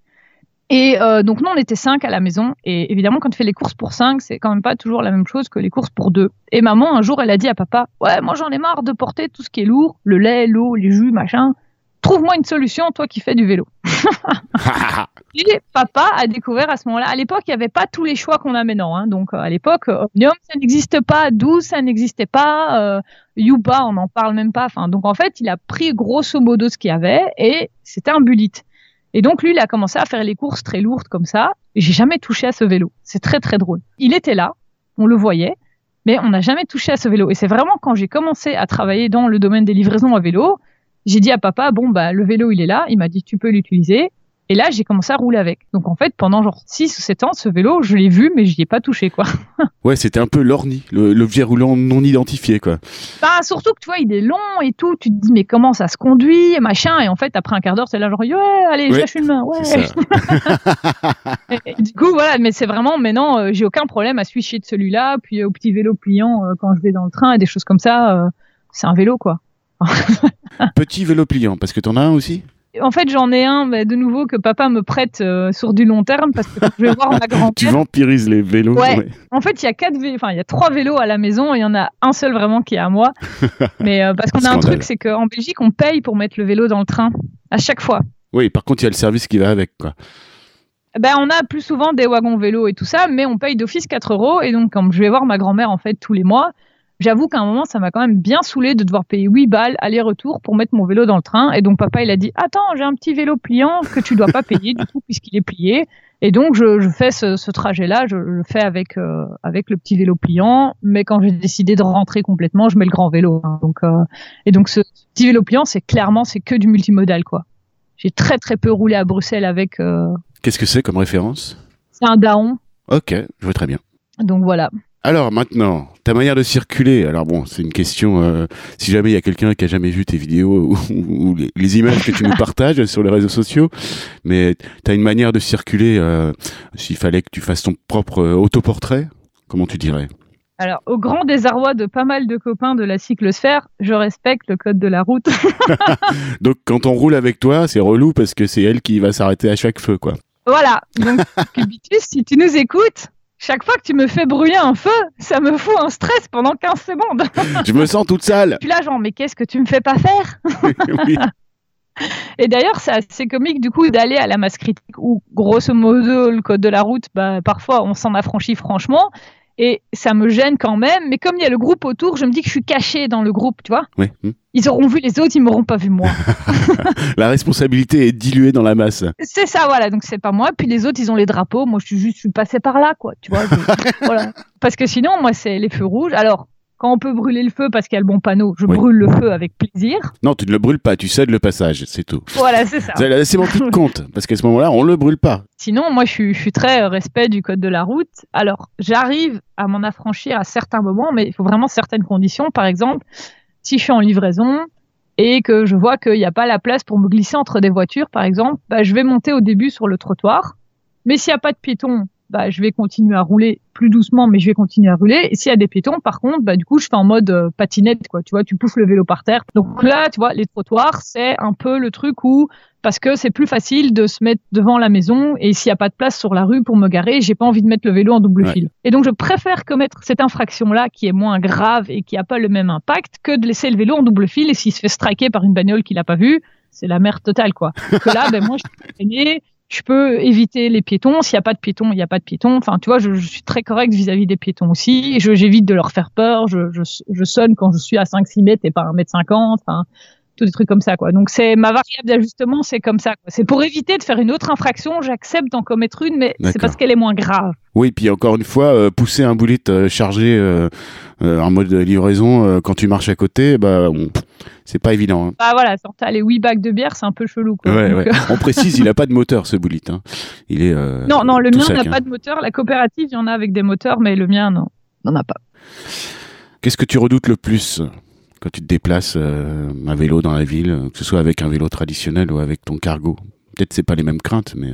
En fait, avec le cargo, quand c'est dans le, cadre du travail, euh, ma crainte, c'est toujours d'abîmer la marchandise. C'est très professionnel, ça. Ben, il faut, faut, s'arranger avec le client. Enfin, tu vois, si tu as fait tomber un bac de bière et qu'il y en a deux qui sont pétés, ça devrait aller. Mais si, tu vois, tu t'es fait rentrer dedans par un abruti et que du coup, bah, tu as 500 euros de marchandises qui sont foutues, tu vois, le mec, il va jamais comprendre ça en face. Il va dire, ouais, mais ça va, c'est qu'un vélo. Bah non, c'est un vélo qui travaille. Donc, ce que j'ai dedans, euh, voilà, ça peut monter à parfois bien plus que 500 balles. Je veux dire, tu veux pas savoir le prix de ce que je transporte et le prix du vélo, quoi. mais la euh, coopérative, elle est pas couverte par une assurance qui est là, justement. Si, on a une assurance, mais t'es s'emmerder avec de la paperasse, alors que le mec, par exemple, bah, il avait qu'à respecter la priorité, quoi. tu mmh, vois? Mmh, d'accord, oui. Mmh. Des trucs comme ça. Mais sinon, globalement, en fait, moi, je sais pas, c'est des craintes ou si c'est, enfin, c'est plus un agacement, c'est de devoir faire attention aux autres pour ma sécurité. Ah oui. Tu vois, si c'est pas moi qui fais gaffe au mec, bah, tu viens de te garer, donc ça veut dire que ta portière, elle va s'ouvrir. Mmh, mmh. Si je fais pas attention à déjà me déporter avant, je risque de manger la portière. Mais en même temps, en me déportant, il faut que je fasse gaffe à ce qu'il y a derrière et tout ça. Et est-ce que le mec derrière, il a vu que j'allais me déporter? Est-ce que toi, tu as vu qu'il y avait un vélo? Et donc, c'est l'inattention des autres qui font que ben, moi, je dois vraiment être à fond euh, attentive à tout. Ouais, quelque part, tu dépenses beaucoup d'énergie à te préserver et à anticiper, quoi. Ouais, mais j'anticipe à fond. Euh, bon, ça, ça vient de la formation vélo trafic, mais euh, j'anticipe à fond, à fond, à fond. Et surtout, par exemple, quelques cargos, quand tu vois pas l'avant du vélo, tu vois pas ta roue avant, tu arrives dans des rails de tram, ben, c'est moi qui dois vraiment faire gaffe et, et je ne compte que sur moi-même finalement parce que je sais que les autres, bah, les trois quarts du temps, ils font de la merde, quoi. Alors ta manière de, de réagir aux incivilités, bah, on ne la connaît que trop. c'est délicieux. Je ne ah. pas de quoi tu parles. Alors là, ça ouvre la bouche direct et ça gueule. et puis ça y va. Alors hein. en fait, du coup, il y a, y a, une évolution aussi. Euh, il y a déjà d'abord, par exemple, ça dépend dans quel quartier je suis il y a des communes, même si le mec il a failli m'écraser et que j'ai vu ma vie défiler, je vais rien dire. Par exemple, Scarbeck, Place Litz, pour ceux que ça parle, je ne dis rien. Absolument rien, parce que c'est ça, ou me faire casser la gueule par 15 personnes. Ah d'accord, ok. Voilà. Donc il y a des quartiers où je, je dis rien, même si c'est vraiment, je suis là, genre, je, bouillonne intérieurement, je, je dis rien parce que c'est ma meilleure sécurité, en fait, c'est de rien dire et de passer mon chemin. Mais sinon, le reste du temps, bah, il se peut que je hausse un petit peu la voix pour te faire euh, comprendre mon mécontentement ou que tu reçoives un certain doigt euh, dans ton rétroviseur. Mais parce que je, je, suis aussi en mode, euh, ok, gueuler tout le temps, ça sert à rien, mais en même temps, moi, par exemple, sur une journée de travail, si je laisse pas exploser un petit peu 2-3 minutes, eh ça ben va rester, et au bout de 5 heures, bah, tu pètes un câble. Ouais, bah, t'as mis le doigt sur quelque chose qui est quand même très important euh, dans le fait qu'on s'entretienne tous les deux. Euh, bah oui, tout le monde qu'on a eu avant dans ce podcast, bah, c'est des gens qui se déplacent à vélo. Euh, toi, tu travailles à vélo. Donc, euh, ouais. effectivement, t'as moyen de charger la mule le, dans la tête pendant toute la journée. Il y a, et puis, il y a des journées où c'est la galère et tout ça. Euh, je me souviens que on avait évoqué dans un live YouTube euh, les problématiques liées au froid et, euh, et aux conditions climatiques. Bah, quand tu vélo taf et que tu as 15-20 bornes à faire pour aller bosser et que tu t'es fait dracher, bah, une fois arrivé au boulot, tu peux te mettre au sec et tout ça. Toi, quand tu passes 8 heures en selle dans la même journée où tu as l'impression que jamais il va s'arrêter de pleuvoir et qu'il fait froid, et que ceci, voilà, t'es trempé jusqu'à l'os, mais c'est pas la même problématique, c'est pas le même confort. Voilà, c'est pas du tout la même chose. confort à un moment donné. Oui, c'est ça. tu vois, en plus, tu vois, si tu commences à ruminer dans le cadre du travail, tu vois, tu dis, tiens, le mec là, il m'a coupé la route ou l'autre au rond-point et tout, mais après, tu oublies et tu risques de faire des erreurs sur tes livraisons. Ah oui. Et les erreurs sur les livraisons, c'est mal livrer quelque chose. Ça veut dire que tu dois, soit toi, soit un collègue va devoir repasser, soit bah, tu as fait un client mécontent. Et donc, il y a tellement d'autres choses à penser que juste le vélo que tu peux pas non plus te permettre de te concentrer sur un truc qui va pas bien. Tu vois, tu dis, bah, ok, le mec, il m'a pris la priorité. J'ai fait, oh et hop, tu laisses passer. Allez, tu réfléchis peut-être deux minutes, mais tu sais bien que ça sert à rien non plus, parce que de toute façon, le mec, il en a rien à foutre, et ça se trouve, il s'est même pas rendu compte de ce qu'il a fait. Et alors, parce que j'ai aussi l'optique de si on dit jamais rien, ils sauront pas qu'ils font des conneries, les gens, tu vois? Ils hmm. sauront pas, ça se trouve, tu te rends pas compte, mais la manœuvre que là t'as fait, toi tu dis, oh, je suis juste en train de me garer. Alors déjà, dans le code de la route, t'es pas prioritaire parce que justement tu manœuvres. Mais si tu fais ça comme ça et tout, et moi que je passe à vélo, bah, tu me mets en danger parce que derrière, bah, en fait, ils ont pas envie d'attendre et ils dépassent en même temps que moi je dépasse. Et de deux, moi j'en ai un peu marre de me taire aussi, quoi. Je veux dire, euh, moi je me déplace, j'ai autant le droit que vous d'être sur la route. Donc t'engueules pas quelqu'un parce qu'il est sur son vélo et t'engueules pas, euh, tu prends pas les priorités, tu, coupes pas la route et des choses comme ça, quoi. Ben merde, quoi. Enfin, j'ai le droit d'être là et donc j'en ai marre de me taire aussi à certains moments pour dire, euh, bah non, gars, là franchement, t'as mis ma vie en danger et tu trouves ça drôle, quoi. Et là, je suis désolée, je te pourris tes oreilles parce que c'est pas drôle du tout. tu m'as fait un joli euh, merte, j'adore. voilà. c'est Dikenek. Alors, si tu avais euh, un, souvenir euh, parmi les pires qui te revient en tête, une galère, ça peut être un moment en voyage à vélo, ça peut être une galère bah, par rapport à une journée horrible en selle pour le boulot. Instinctivement, là, je te dirais non. Même si je sais que, bah, ouais, il y a une fois par an, grosso modo, j'ai vraiment une incivilité qui m'arrive et c'est vraiment grave parce qu'en fait, en général, c'est des mecs qui me poursuivent parce que j'ai fait une réflexion et qui menacent de me casser la gueule. Voilà. Et là, en général, je suis tremblante, il faut que je m'arrête une demi-heure. Mais en même temps, c'est une fois par an. Donc, tu vois, là, je sais ce qui s'est passé, mais je suis pas non plus encore super vénère là-dessus, donc c'est pas un mauvais souvenir.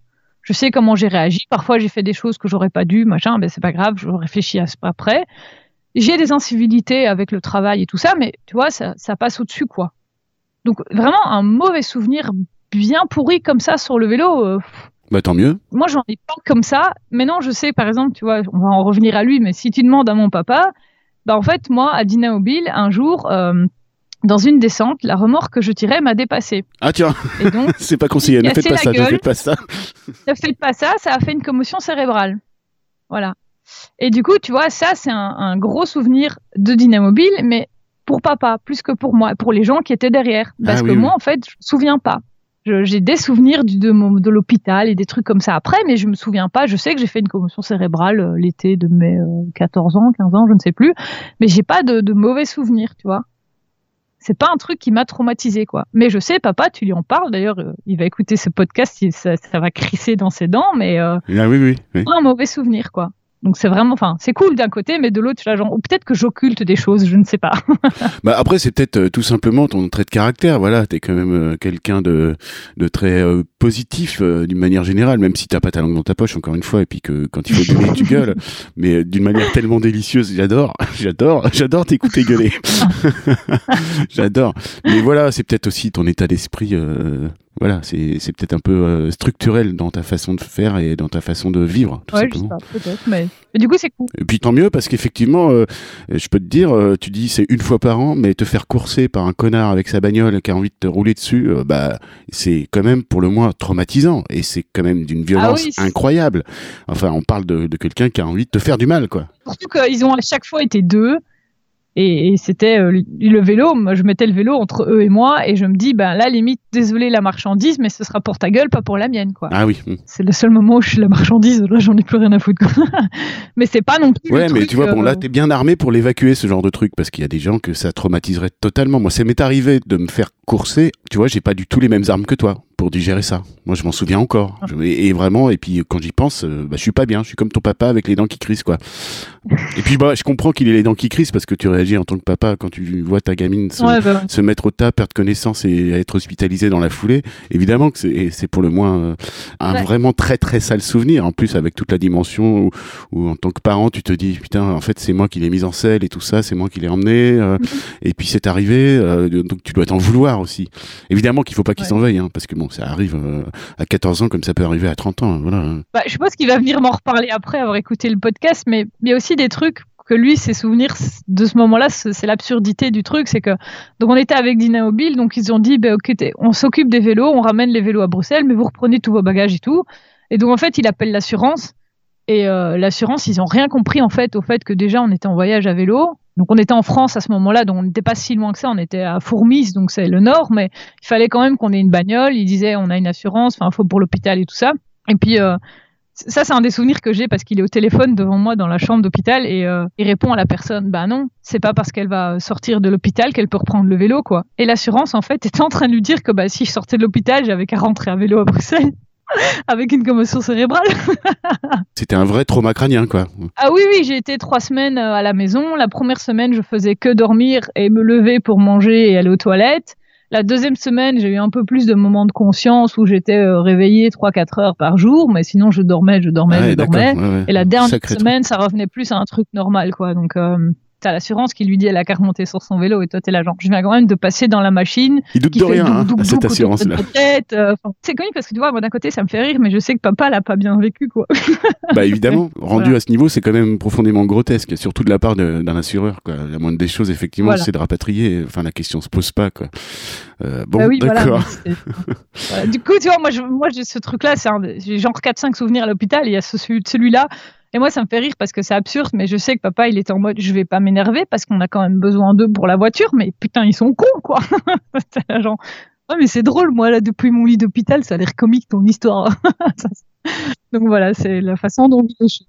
Bon, on va, on va contrebalancer, et ça va être la question probablement la plus dure pour toi, parce que évidemment que tu as une pratique très exaltée du vélo, notamment du vélo au plan du loisir et de l'évasion, et il faut que tu me choisisses un plus beau souvenir ça, j'y réfléchis. Hein. Chaque fois que j'entendais que tu posais la question aux autres gens dans le podcast, j'étais là, mais qu'est-ce que je vais pouvoir répondre? Eh oui, parce qu'il y en a tellement. Il y en a tellement, et principalement évidemment avec les vacances à vélo, parce que c'est le moyen de voyager, de découvrir des choses. J'ai, enfin, c'est quand t'as ton frère et ta sœur avec, on s'est pris des tripes sur les noms des villages qu'on traversait en fait parce qu'on les prononçait mal et des choses comme ça. Et donc tu rigoles pendant une heure comme une baleine sur ton vélo. Enfin, ça fait un bon souvenir global. Mais du coup, je me suis quand même décidé, après euh, je ne sais combien de podcasts, à entendre la question, je me suis dit que je vais prendre un plus récent et qui fait partie de ma, ma nouvelle vie à vélo, on va dire, puisque moi, c'est vraiment par phase.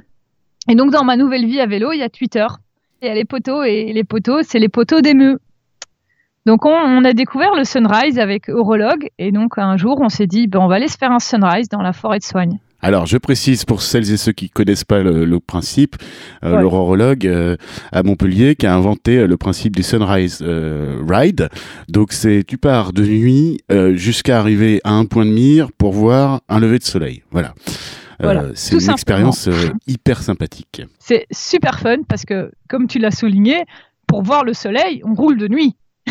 Eh et, rouler de nuit, c'est quand même pas le truc. Je fais ça depuis que je fais de l'ultracyclisme, en fait. Parce qu'il faut avoir plus de temps sur ta journée, des choses comme ça. Mais du coup, là, donc on était d'abord à 4 à Bruxelles. Donc on avait la Nomade, on avait euh, Cyclotilde et on avait Cubitus. Et en face, nous ont rejoint euh, Charles Edouard et Ebis.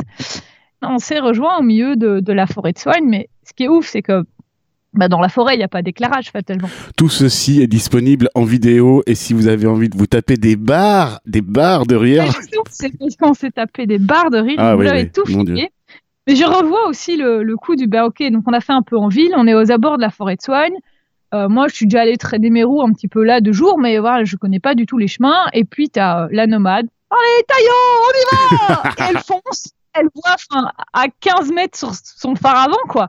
Et elle fonce, elle y va, elle trouve ça fun et tout. On fait tellement de bruit. Il y a un moment, j'ai dit, mais les gars, on est en train de réveiller toute la forêt, tellement on est juste en train de se marrer, quoi, tu vois.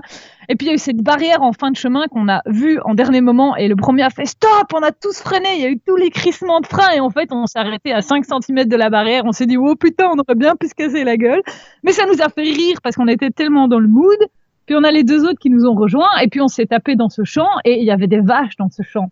Et c'est juste que ce, ce, trip avec ces vaches qui sont venues voir ce qu'on foutait là parce qu'on n'a rien à foutre là. Il y en a une qui a essayé de sauter l'autre. Enfin, c'était là. Genre, il y avait des veaux, donc les mamans, bah, elles sont quand même maman, elles nous ont chargé tout ça. Et donc en fait, c'est drôle parce que dans ce groupe-là, on est trois filles, trois mecs. Les trois filles, ça fait demi-tour, go, on se casse au cours. Et les trois mecs, on fait oh, en mode euh, la vache, tu te calmes. On s'est pris des drills sur le, la, la, clôture électrique de, de du champ. Enfin, Katia, elle a fait des trous dans son pantalon. Enfin, c'est, en fait, c'est juste excellent, quoi. Et du coup, ça, c'est, on va dire, le plus gros souvenir, le meilleur souvenir, le plus récent choisi de ah partager. Bah, tellement positif, tellement plein de rire. Mais il y en a tellement d'autres, et en fait, on a tellement envie de recommencer, mais là, on a un peu la flemme de se lever, tu vois. Donc, on attend que la lumière du jour, ça revient euh, différemment. Bon, tu nous as déjà connecté euh, aux deux questions qui suivent, c'est-à-dire bah, ta présence sur les réseaux sociaux et puis cette mythique euh, vélosphère bruxelloise et puis du Nord hein, qui, qui, sont un peu consanguines. Hein. Voilà, toi, t'es, voilà, j'ai eu en roue libre récemment au bout du fil et il me racontait que bah, t'étais venu faire ton truc de fou le week-end dernier là, un truc gravel.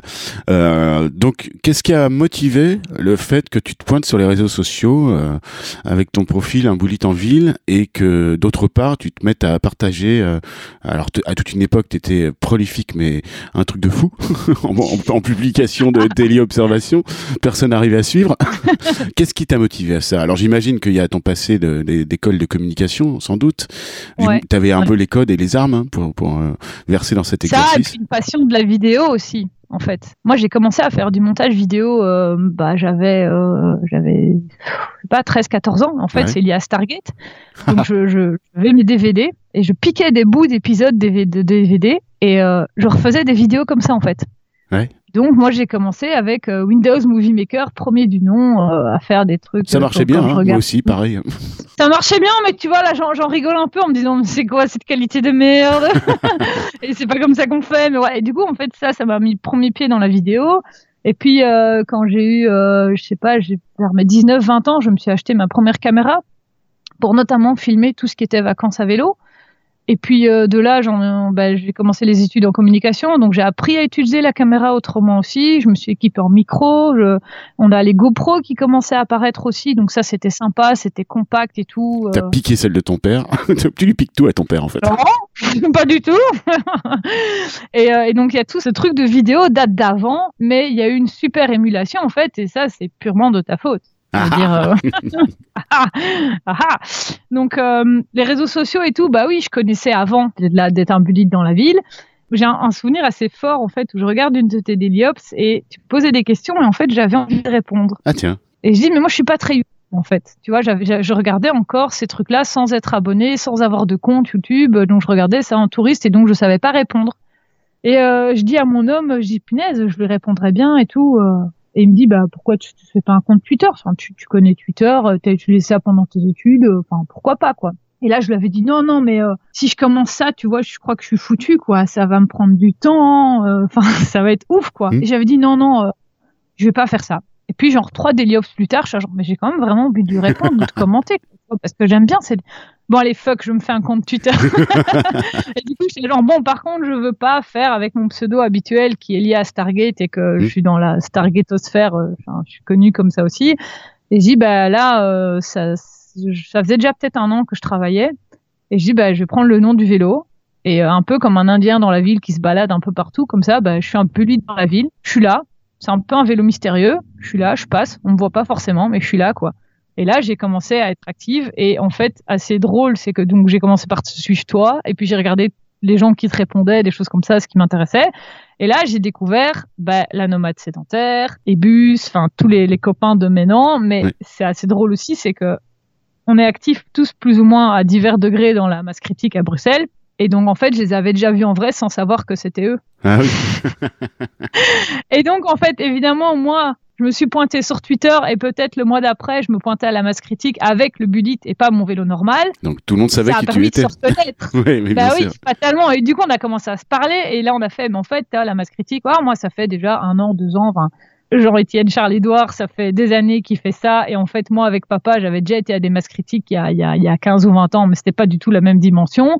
Et donc, en fait, on s'était déjà vu. J'ai retrouvé d'anciennes vidéos. On est tous dessus, quasiment pas Clotilde et la nomade sédentaire parce que c'est plus récent, mais on était jeunes et vous êtes là et en fait on se connaissait pas du tout quoi. Et donc c'est assez comique de, de, se retrouver comme ça en vrai. Excellent, ouais. Alors qu'on s'est d'abord rencontrés sur Twitter, mais en fait on s'était vus sans se connaître quoi. Vous étiez déjà connectés via cette masse critique sans le savoir quoi. Mais on le savait pas quoi. Et du coup maintenant alors on a étendu cette connaissance à des balades à vélo ensemble on a tous envie de se faire un trip de trois jours euh, ou quatre jours euh, en Belgique avec la tente et tout ça, mais euh, faut attendre les bonnes conditions. Enfin, et on a étendu ça avec bah, les mythes Alfoué, les rencontres euh, voilà, les, juste les balades, euh, voilà, où genre, bah, t'as un problème, attends, je passe chez toi dans, dans un quart d'heure et hop, je t'aide à faire ça. Enfin, ah, bah, tiens, il y a un bus qui vient sur Bruxelles euh, pour un vélo 6, ben, on va aller balader avec lui. ah, bah, tiens, est-ce que nous, on n'irait pas jusqu'à Mons, c'est à mi-chemin, on fait une balade à 4 là-bas. Enfin, toutes les choses comme ça, quoi, qu'on a, on est vraiment Tous les prétextes sont bons, quoi. ouais, ouais, voilà, mais tu vois, Ebus, il est pas tout près, donc on est bien obligé d'aller le voir, quoi, tu vois. et il se peut qu'on prenne nos vélos pour faire ça, donc voilà, c'est juste voir les copains et le vélo est un moyen de se voir et de, de, profiter ensemble, quoi. Ouais. Enfin voilà, c'est le sourire de la de la cyclosphère totale sur Twitter, quoi. C'est vraiment euh, heureusement que vous êtes là pour déconner. Ben, C'est comique parce que il y a quand même, enfin, chaque ville a un peu ses groupes, tu vois. Je veux dire, on va dire, il y a les mollets cassoulet qui personnellement je les trouve assez comiques et des choses comme ça. Il y, a, tous ceux du Nord là, le grand geste. Bon, alors évidemment, comme on les a rencontrés en vrai, ceux-là aussi c'est un peu plus simple de comprendre aussi comment ils fonctionnent après, mais ils sont bien tarés aussi. Enfin, Oui, et oui. donc c'est assez comique que vous ayez, enfin, vous là les Français, vous ayez cette fascination pour nous, alors qu'en fait nous on est juste, euh, bah, on s'amuse quoi, tu vois? on, fait- on se voit, on se fait des balades, mais en fait les autres ils font ça aussi, tu vois. Et vous êtes là genre ah c'est mythique, vous êtes ouf, vous êtes un peu tous tarés sur les bords et on n'est pas tarés, on est normaux quoi. Enfin je veux dire. Ouais, t'es normal, ouais. Tu fais 350 km dans le, dans le week-end, il fait 3 degrés, tu dors dans un abribus. Tout va bien, t'es normal, euh, Mathistine. c'est, c'est- tout va bien, c'est normal. on est chill, nous, on se prend pas la tête, tu vois. Bon, ce serait quoi euh, l'idée reçue sur le vélo euh, qui t'agace le plus? Alors, c'est assez comique parce que c'est moi qui vais dire ça, mais euh, j'aime pas quand on dit que c'est du sport. Oui. Pourtant, moi, maintenant, l'ultracyclisme, on va quand même dire que ça s'apparente un petit peu à du sport, quoi, vu les conditions et les choses dans, les, dans, dans lesquelles on se met. Oui, bien la- sûr, mais ma, ma- question porte plutôt sur l'usage du vélo euh, utilitaire, tu vois. Voilà. Mais voilà, de, de façon globale, moi, je, je prends mon vélo, je me déplace, quoi. Je vais pas aller taper des pointes à 40 à l'heure en ville. C'est pas l'intérêt, c'est vraiment, je me déplace. Parce que ça remplace le transport en commun où tu es lié à des horaires, ou bah, quand il y en a plus après une certaine heure, bah, tu l'as dans le baba. Enfin, c'est vraiment, donc c'est pas du sport, quoi. Je suis pas habillée en fouille lycra sur un vélo de course avec des pneus fins comme mes doigts, quoi. Je veux dire, moi, j'ai un VTC chill, je mets les fonds dessus. Enfin, c'est vraiment, je me déplace, je fais pas du sport, quoi. Je prends. C'est pas la première à le dire. Hein. D'ailleurs, c'était Ebus qui avait dit ça avec force conviction. hein. Ouais, mais lui, il a, il a, enfin, c'est comique parce que tu, l'as jamais vu en vrai non plus, mais fatalement, c'est sûr que si Ebus, on lui dit qu'il fait du sport à vélo, bah évidemment qu'on pleure de rire parce que Bah oui, c'est le beau bébé il aussi.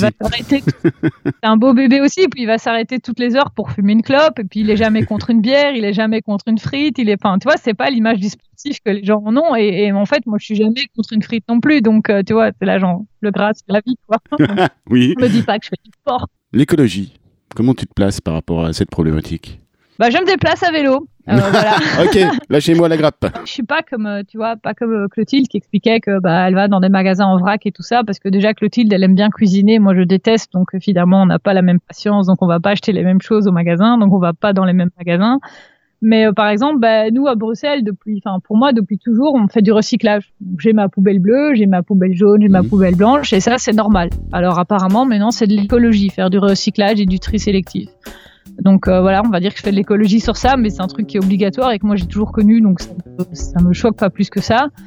Euh, après, ben voilà, c'est sûr que quand tu fais des vacances à vélo, tu de la militance écologique qui se développe un petit peu, mais euh, je suis pas plus que ça, quoi. D'accord, c'est pas la base de ta démarche, mais euh, Pas- c'est pas la base de ma démarche et, et je suis mise en contact évidemment avec des profils différents Mhm. et il y a des choses que j'apprends qui sont intéressantes et puis il y a des choses où je suis là genre ouais les gars c'est un peu too much quoi je prends un peu ce qui fait à ma sauce et, euh, et je m'adapte et voilà quoi alors bah on a fini, Baptistine. Est-ce que tu aurais un message particulier à faire passer? Bah, je sais pas, faites du vélo, ça rend heureux. Ah bah oui, de toute évidence. Non, mais sinon, ben, faut pas hésiter à ben, sortir de ces zones de confort. Si vous faites un peu du, du- juste du vélo taf, bah, faites une fois une balade le week-end, vous allez voir, vous allez en fait découvrir votre ville. Et moi, c'est ça que j'adore finalement en vélo, c'est découvrir ma ville. Tu lèves le nez, tu regardes, tu vois des choses que tu ne vois pas quand tu es dans un métro qui est sous terre ou quand tu es dans un bus avec plein de gens autour de toi. Enfin. Les gens me disent, ouais, mais même en ultracyclisme, tu découvres pas, tu visites pas. Alors, je vais pas m'arrêter visiter un musée, c'est sûr, mais quand vous regardez autour de vous, il faut juste ouvrir ses yeux et il faut s'émerveiller de tout.